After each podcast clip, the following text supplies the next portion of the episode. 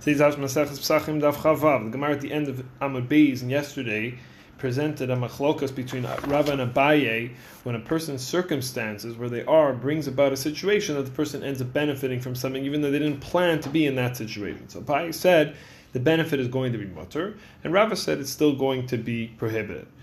Going on to Amud Aleph, Abaye explains his opinion from a brisa. The Rabbi Yochanan ben Zakkai would sit in the street and give shiur to large crowds of people, and the spot that he was sitting in was specifically in the shade of the Heichel. The Heichel is the middle section of the the main largest section of the Beit Mikdash, the temple building itself, which housed obviously the Kodesh Kodashim. It's a little chamber at the beginning, sort of a lobby, and then you have the Heichel in the middle, which had the menorah and the mizbeach and the shulchan and the Kodesh Kodeshim which had the Aron. So the Heichal would provide a shade, the large walls would provide a shade onto the row below. Rabbi Yochanan ben Zakkai would sit there and give shiur. There was no other large space like it. Rabbi Yochanan ben Zakkai definitely intended to enjoy the shade, so he could give shiur, yet it was still allowed. So Rava, so that was Abaye's proof. So we see yeah, but that was allowed. So Rava shot this down. He says, no, when you have the Heichal, you have the walls of the Heichal, that's Kodesh from its walls and inwards, not not from the outside. So it's okay, you can sit on the outside. It would be a problem. I mean, the inside to benefit from it, that would be an issue of Me'ila, of using the temple for one's own personal purposes. That's a stealing from Hashem's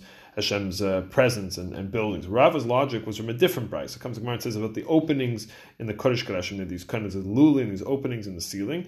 It sounds like it's kind of like ninja carpenters who'd be lowered in from above. We're to make sure that they didn't go in the regular way. They shouldn't look. They go down. They do their work. Had to happen. There had to be renovations happening. We don't want there to be a, a prohibition of me'ilah, a violation of, of, of, using the space, of getting hana, prohibited hana, a, benefit. So says Rava, there was no other way to do it, right? So it was possible the carpenters would try to get hana. It should really be prohibited. So the Gemara rejects this braisa as a proof as a proof for Rava because you can't say the Kodesh Kodeshim, the Holy of Holies, a paradigm. No, you can't say that. It has its own unique standard of Kedusha. The Gemara says you see different rules around even looking with one's eyes. By Kodesh we don't have to just think conscious. There's no there's no me'ila by smelling the Ketoret or listening to the music of the Beis HaMikdash. You see, Kodesh Kodeshim is on a different standard. You can't use it as a proof. Now, when it comes to the Rambam and Hilchos Beis Bechir, when he brings this halacha down in Perek Zayin Halacha Chaf Gimel, he brings the halacha and he says we we, we stringency not just in the Kodesh Kodeshim, but but even in the Heichal as well, which is not what the Gemara said. It's not Rava's. So it jumps to the Kesef Mishnah and he points to our Gemara. He says our Gemara only mentioned Kodesh Kodeshim. Who said anything about the Heichal? Who said there was an issue of going in and enjoying, benefiting from looking at the beauty of the Heichal? So Soloveitchik adds another question in the Rambam, Harerei Kedem Siman Kavches. If you make this prohibition extending to the Heichal, what about going further?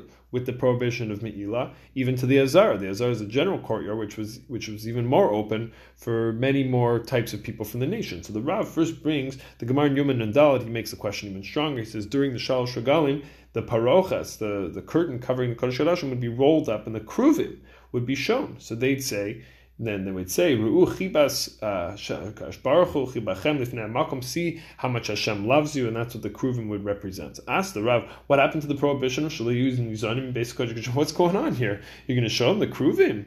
And and furthermore, he says by Yom Kippurim we don't see any fear that Kohen Gadol will chas v'sham get carried away and have have benefit while in the Kodesh Kodashim. So how do we explain all this? So the Rav explains a very simple principle. He says that since there was a kiyum mitzvah, since there's a fulfillment of mitzvah when going into the zara, this is the mitzvah of bs mikdash going into the Beis HaMikdash that's actually a mitzvah fulfillment. It's permitted, well, once you're doing that, you're doing in the mitzvah context, permitted the enjoyment of seeing the mikdash and the vessels inside. So that's all part of Bias Mikdash, to see and to be seen. So same with the Kohen Gadol, Yom Kippur. He's meant to be there. He's meant to be going into the Holy of Holies. It's totally permitted to see what he sees. It's Derech Bia, Lavola Kodesh. However, the carpenters going in, that was not a fulfillment of any mitzvah of Knisa the Kodesh Kodashim. It's prohibited otherwise. Therefore, the, the prohibition of Lazun Kodesh Kodashim to benefit kicks in. In terms to the Rambam, we can explain there was also an idea that one can't just go into the Heichel for no purpose, what he called Biarekanis is an empty entrance. So therefore there could be a problem in Me'ila with just going into the Heichel. Soloveitchik shows that this halacha, of the Rambam, appears specifically in the laws of Beis Hamikdash and not in the laws of Me'ila.